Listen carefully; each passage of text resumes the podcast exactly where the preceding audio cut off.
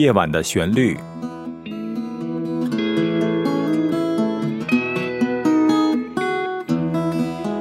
陈鹏制作主持。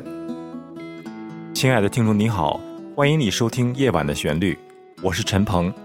今天我想先即兴为你演奏一首我记忆中的旋律。我猜想你和我一样很熟悉、很喜欢这首旋律，它的名字叫做《外面的世界》。这是我根据齐秦的同名歌曲改编的。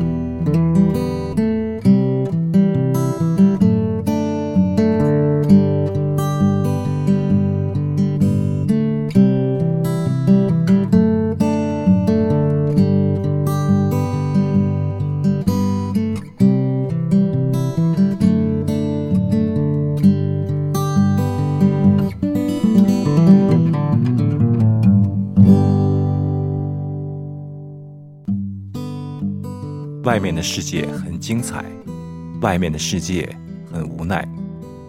一首改编演奏的《外面的世界》带给你。在前两周的时候，我们团队的翁彤为我引荐了一个人，让我非常荣幸的认识了一位作家，他的名字叫做王源。王源出生于北京，目前居住在美国加州的尔湾。我做了一个电话录音采访。今天我和王源一起和你分享的是《外面的世界》。王源你好，请自我介绍一下吧。听众朋友，大家好，陈鹏好，很高兴今天有机会在这里和大家交流。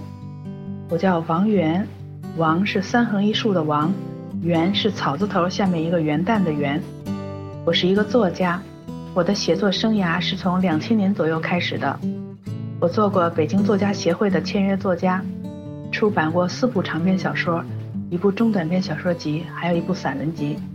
这里呢，我想为大家介绍一下王岩女士的作品，曾经多次获奖，其中包括了长篇小说《什么都有代价》，你选择的生活；另外呢，还有中篇小说《口红》，短篇小说《姜片》，散文集《你自己的真理》。网络的世界太方便了，这些信息都是我在百度上查到的。我觉得网络世界真的是很奇妙。你看，陈鹏，像我跟你，我们从来都没有见过面，可是我们的声音却能在空中相遇。嗯，不过我跟夜晚的旋律真的是很有缘分。那陈鹏，我听了你的乐曲，听了你的吉他曲，我觉得音乐真是非常美妙。我还非常喜欢你在每段乐曲开始之前做的那些介绍，能让我知道从哪个角度去欣赏音乐。哦，谢谢你收听夜晚的旋律。请问你是什么时候出国的？现在从事什么样的工作呢？我是在两千零六年移民到加拿大的，在温哥华的时候，我曾经在《明报》的温哥华版做过记者。我在去年，也就是二零一五年搬来南加州，现在我写小说、做翻译，也写专栏。我的一些专栏文章可以在网上找到，有兴趣的朋友可以搜索一下。很高兴你搬到了加州，其实尔湾跟我现在住的地方大概只有一个小时的距离吧。很遗憾，我还是没有见到你。作为一个居住在海外的亚裔作家，你的文学创作生涯是怎么样的呢？今年我编辑出版了一本英文短篇小说集，书名叫《The Strangers》，翻译成中文就是《陌生人》。这本书收集了九位华裔作家用英文撰写的短篇小说，这些作家有些是住在美国，有些是住在加拿大，还有一位是住在香港。五月份，我带着这本书去了芝加哥的美国书展。九月份，我还要去温哥华参加一个文学节。这个文学节的主题就是要在北美倡导促进亚裔艺术家的创作活动。我还要参加一个主题讨论会，呃，它的讨论的主题就叫做跨越边界。哎，为什么叫跨越边界呢？给我们解释一下它的含义吧。我觉得跨越边界是一个非常好的话题。我们今天就可以围绕这个主题谈一谈。可能有人觉得跨界是一个很遥远的话题，是日常生活之外的。比如说，我们看到一个运动员去唱歌了，那么我们就认为这是一种跨界。但是我呢，还得日复一日做我的工作，跨界是跟我无关的事情。其实我觉得跨界是我们的生活中普遍存在的现象，可能你都没有察觉，你就已经跨越了一道边界。比如说，我们选择长期的出国留学定居，或者短期的出国旅游，这都是跨越了物理上的边界。再比如说，我们的母语是中文，但是我们用英语或者其他语言工作、交流、娱乐，这就是在精神上、文化上的一种跨界。我相信我们每一个人都在无意识中做过很多跨界的选择，但如果你是有意识的跨界，那么你还是需要一些勇气的。哎呦，你这么一说啊，我就明白了。实际上，跨界这个词是指人的生活或是工作走的一个非常规的道路。在这一点呢，我体会非常深。我从小在北京长大，呃，走的是一个非常传统的道路，上了五年大学，学的是土木建筑。但是毕业以后呢，我一天也没有干。其实我并不讨厌工程，甚至还喜欢数理化和工程这样的科目。但是呢，我也很清楚、很自信的知道我在音乐上的天赋。对声音的敏感和想象能力远远超过我在土木工程上的能力。那毕业不久，我就考上了好莱坞的音乐学院，等于就是跨界了，来到美国，试图实现我在音乐上的梦想。实际上，我觉得“跨界”这个词对我来说，还不如说是追求了一样我喜欢的、我热爱的事业。哎，王源，接下来该你了，给我们讲讲你是怎么跨界的。我觉得阅读外国文学也是一种跨界。无论你是直接阅读原文还是阅读中文翻译，我觉得我自己的写作就非常得益于外国文学的滋养。我也做翻译，我翻译过加拿大小说家爱丽丝·门罗的一本作品集。爱丽丝·门罗是一位短篇小说大师，她在2013年获得了诺贝尔文学奖。她到目前为止一共出版了十四本小说集，其中有八本已经翻译成了中文。另外有六本中译将于明年出版，在明年出版的这六本中呢，有一本就是我翻译的，书名叫《岩石堡风景》。那太棒了！在明年出版之前，给我们介绍一下这本书。《岩石堡风景》这本书一共收录了十二个故事，其中有一篇我认为是这本书里最重要的。如果你时间有限的话呢，你拿到这本书就要先读这篇故事。这篇故事的题目也叫《岩石堡风景》。这篇小说是以历史上的真人真事儿为基础创作的。门罗在这篇小说里写了他的曾曾曾祖父的移民经历。他的曾曾曾祖父叫詹姆斯·莱德劳，他是苏格兰人，生活在苏格兰最落后闭塞的地方。这位老人家天生浪漫，爱幻想，从年轻时就有美国梦。他经常跟家人说：“我们一定要移民到美国去，那里的乞丐都坐着马车乞讨。”哪有这么幸运的乞丐啊？不过你刚才说这三个曾可把我吓坏了，曾啊曾曾祖父，我乍一听以为你结巴了呢。这应该是好几代以前的故事了。来，请继续给我们介绍吧。詹姆斯莱德劳在他六十岁的时候。终于筹到了足够的旅费，带着他的两个儿子、一个女儿，呃，其中他的一个儿子还已经结婚了，所以这个儿子还带着他的妻子，他呃他自己的儿子，还有他妻子肚子里未出生的孩子，这么一个大家庭一起坐上了开往美国的船。这里面还有一个有趣的细节，就是他以为这条船呢是开往美国的，但实际上这条船是开往加拿大的。那他们这一路顺利吗？应该发生很多故事吧？当詹姆斯上船以后，他的第一个感受是震惊，因为他完全没想到，他会在船上遇到高原人、爱尔兰人等等这些他不想看到的人。这与他事先的想象是完全不同的。他以为他的旅伴们全都由和他一样高贵的苏格兰人组成。那么我看到这里呢，就感觉到有一种和作家精神相遇的感觉。我觉得门罗写出了移民生活重要的一个侧面。是的。美国是个移民国家，说白了就是这儿的老百姓来自于世界上不同的国家、不同的人种，带着自己不同的生活习惯、文化、宗教信仰，试图和平共处的生活在这片土地上。哎，你移民以后的生活怎么样啊？我这些年的移民经历里，我就有这么一个强烈的感觉，那就是如果我不移民的话，有些同胞我可能一辈子都遇不上。换句话说。当你移民海外的时候，你肯定会遇到异族人，你肯定会受到异域文化的冲击，这都是完全可以想象的。但除此之外，我们最大的冲击往往还是来自那些，如果你不移民，你在本土可能一辈子都遇不上的同胞。我们常常说睁眼看世界，那么通过我自己的移民经历呢，我感觉这个含义还可以向外拓展，也可以包括睁眼看同胞。而走向世界，只是我们睁眼看同胞的一个手段和一个过程。嗯，谢谢你跟我们分享了移民以后的一些感受。所以总的来说，我觉得跨越边界、超越自己，就是一个挑战与机遇并存。是的，这种挑战呢，或许可以理解成生活选择了你，还是你选择了生活。正好在我们今天谈话的时候呢，奥运会正在巴西如火如荼的展开。我想，奥运会。可能就是在当今这么一个多元化的时代里，一个难得的能够凝聚世界上各个种族、各种文化、各国家人民注意力的这么一个公共活动。那我今天想给大家推荐一首诗，这首诗呢既应景又切合我们今天这个超越边界的主题。呃，它就是在开幕式上被朗诵的，由巴西著名诗人。卡洛斯·德鲁蒙德·德安德拉德创作的《花与恶心》。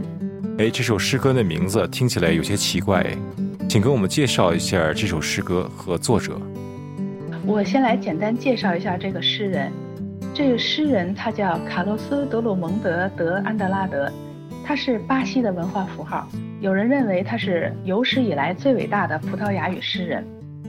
他1902年出生于巴西一个偏远的小镇。他的家族呢，据说有苏格兰血统，这和爱丽丝·门罗是一样的。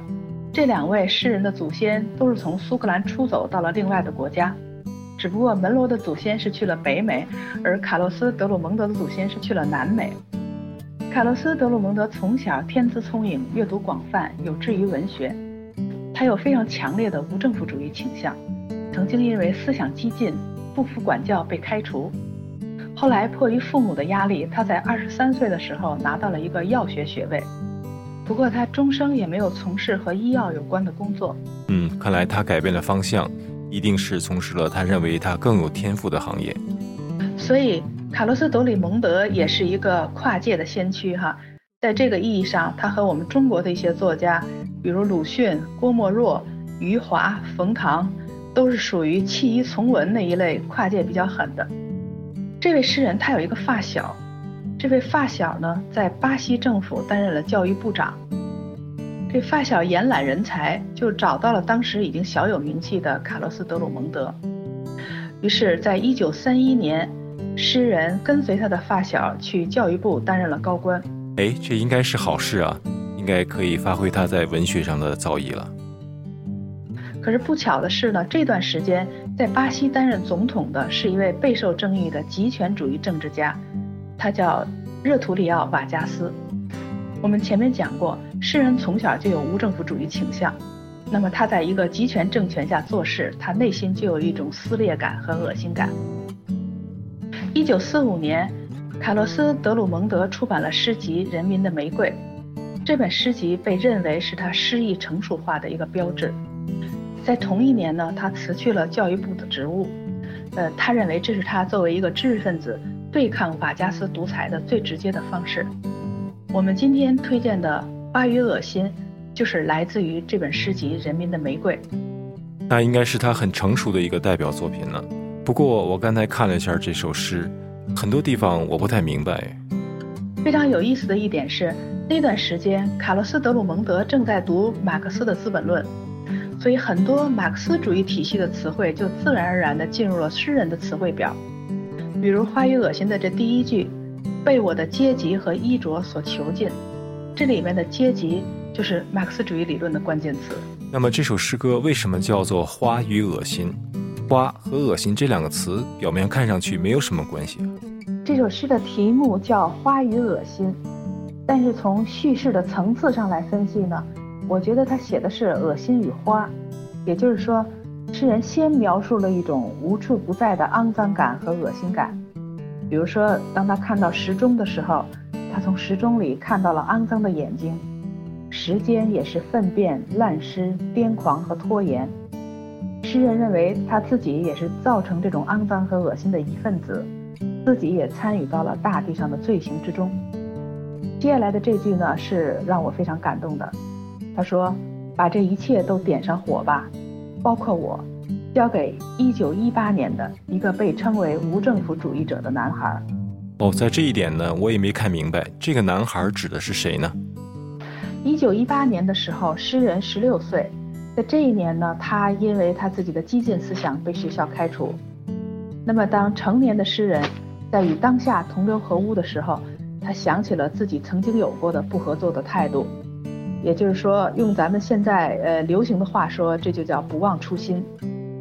接下来，他看到了一朵花儿，这朵花儿有尚未明朗的形状，而且它的名字书中没有记载。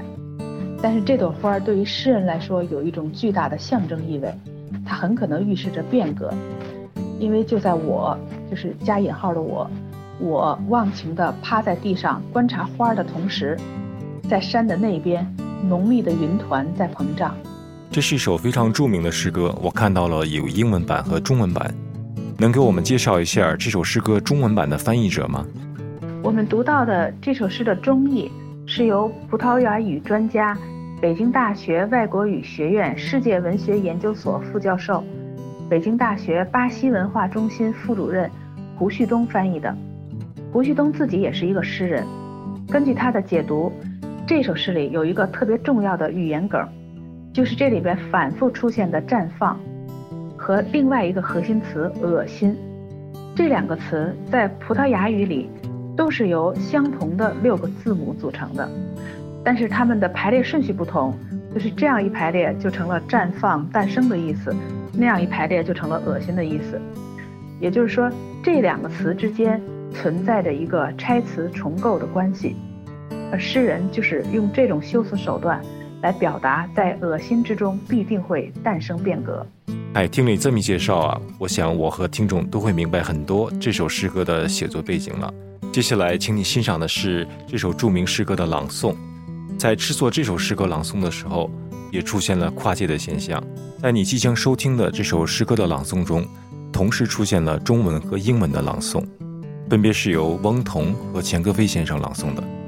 本期节目封面是由钱歌飞先生精心制作的，封面的照片中是为了纪念诗歌的作者而建立的雕塑的照片。非常感谢马瑞女士为封面亲笔题字。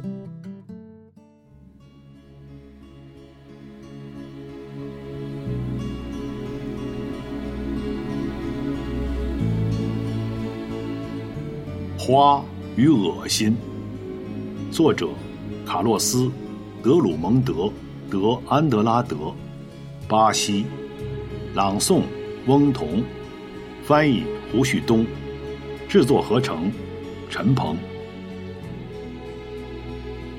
The Flower and the Nausea by Carlos Drummond de Andrade。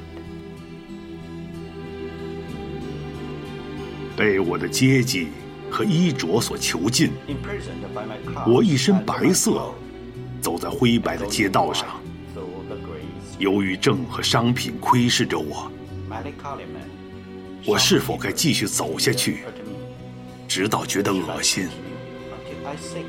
我能不能赤手空拳的反抗？钟楼上的时钟里，肮脏的眼睛，不全然公正的时间并未到来，时间依然是粪便、烂尸、癫狂和拖延。可怜的时间，可怜的诗人，困在了同样的僵局里。我徒劳地试图对自己解释：墙壁是龙的，在词语的皮肤下有着暗号和代码。太阳抚慰着病人，却没有让他们康复。事物，那些不引人注目的事物，是多么悲伤！沿着城市呕吐出这种厌倦。四十年了，没有任何问题被解决，甚至没有被排上日程。没有写过，也没有收到任何一封信。所有人都回到家里。他们不怎么自由，但可以拿起报纸，拼读出世界。他们知道自己失去了它。大地上的罪行，怎么可以原谅？我参与了其中的很多，另一些，我躲在一旁围观。有些我认为很美，让他们得以出版。柔和的罪行助人活命，错误像每日的口粮分发到家中，烘焙着邪恶的狠心面包师，运送着邪恶的狠心牛奶饭，把这一切都点上火吧，包括我，交给一九一八年的一个被称为无政府主义者的男孩。然而，我的仇恨是我身上最好的东西，凭借它，我得以自救，还能留有一点微弱的希望。一朵花当街绽放，他们从远处经过，有轨电车、公共汽车、钢铁的车河。一朵花尽管还有些暗淡，在躲避警察，穿透沥青。请你们安静下来，停下手里的生意。我确信一朵花正当街绽放，它的颜色毫不起眼，它的花瓣还未张开，它的名字书中没有记载，它很丑，但它千真万确是一朵花。下午五点钟，我坐在异国之都的地面上。缓慢地把手伸向这尚未明朗的形状，在山的那边，浓密的云团在膨胀，一个个小白点在海上晃动。受惊的鸡群，它很丑，但它是一朵花。它捅破了沥青，厌倦，恶心。和仇恨。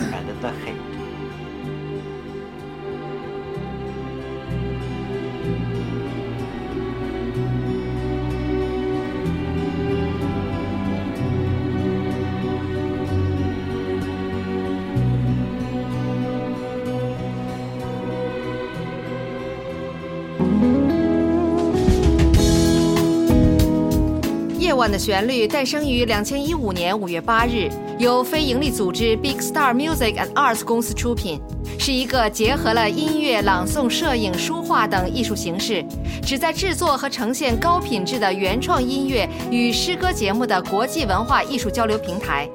制作人陈鹏从洛杉矶携海内外团队成员共同奉上，包括但不限于分享优秀音乐人的访谈音视频节目，分享原创吉他曲的演奏以及原创或经典诗歌的朗诵，开展多形态的音乐及诗歌的跨界艺术活动，如音乐会、沙龙、艺术节等，推出音乐、文学等艺术门类的相关课程。感谢欣赏夜晚的旋律，欢迎热爱音乐艺术的爱心人士鼎力赞助支持。详情请上官网三 w 点 bigstarmusic 点 org。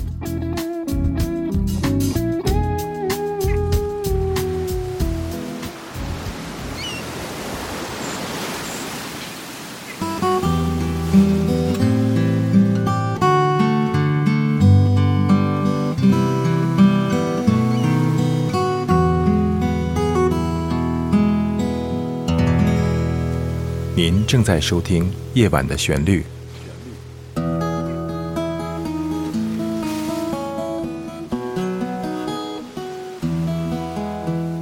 这里是《夜晚的旋律》的节目现场，我是陈鹏。今天我采访的是著名的作家王源。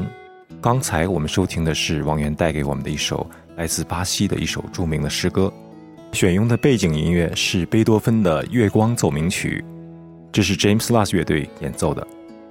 不过听完这首诗歌，我还是有一个疑问：为什么在奥运会的开幕式上朗诵这首诗歌呢？我也有这样的疑问。那么，还是这首诗的译者胡旭东在一个访谈中表达了这样一种解释。他说：“第一呢，这首诗在巴西是一个思想和语言艺术的制高点，具有独一无二的革命性。优秀的作品即使脱离了附着于它的时代语境。”也能够被激发出新的阐释可能。第二，很有可能是编导这台开幕式的艺术家们在表达他们对二十一世纪跨国资本主义对地球环境的摧毁这么一种厌恶和愤怒。第三，也有可能是巴西艺术界对现代的代总统特梅尔有一种抵制态度。那无论如何，译者胡旭东相信，卡洛斯·德鲁蒙德本人应该不会拒斥我们对他的过度诠释。因为卡洛斯·德鲁蒙德在另外一首诗里曾经写过：“我的诗是我的甘蔗酒，每个人都有他的甘蔗酒。喝的时候是用水晶杯还是马口铁杯，还是洋芋叶子，并不重要，都管用。”好的，感谢王源，为我们带来了精彩的文学艺术的享受。很高兴今晚有机会和大家一起谈谈文学艺术和跨界有关的话题。祝大家晚安。这一期夜晚的旋律节目到此就要结束了，我是陈鹏，感谢你收听，我们下一次节目再会。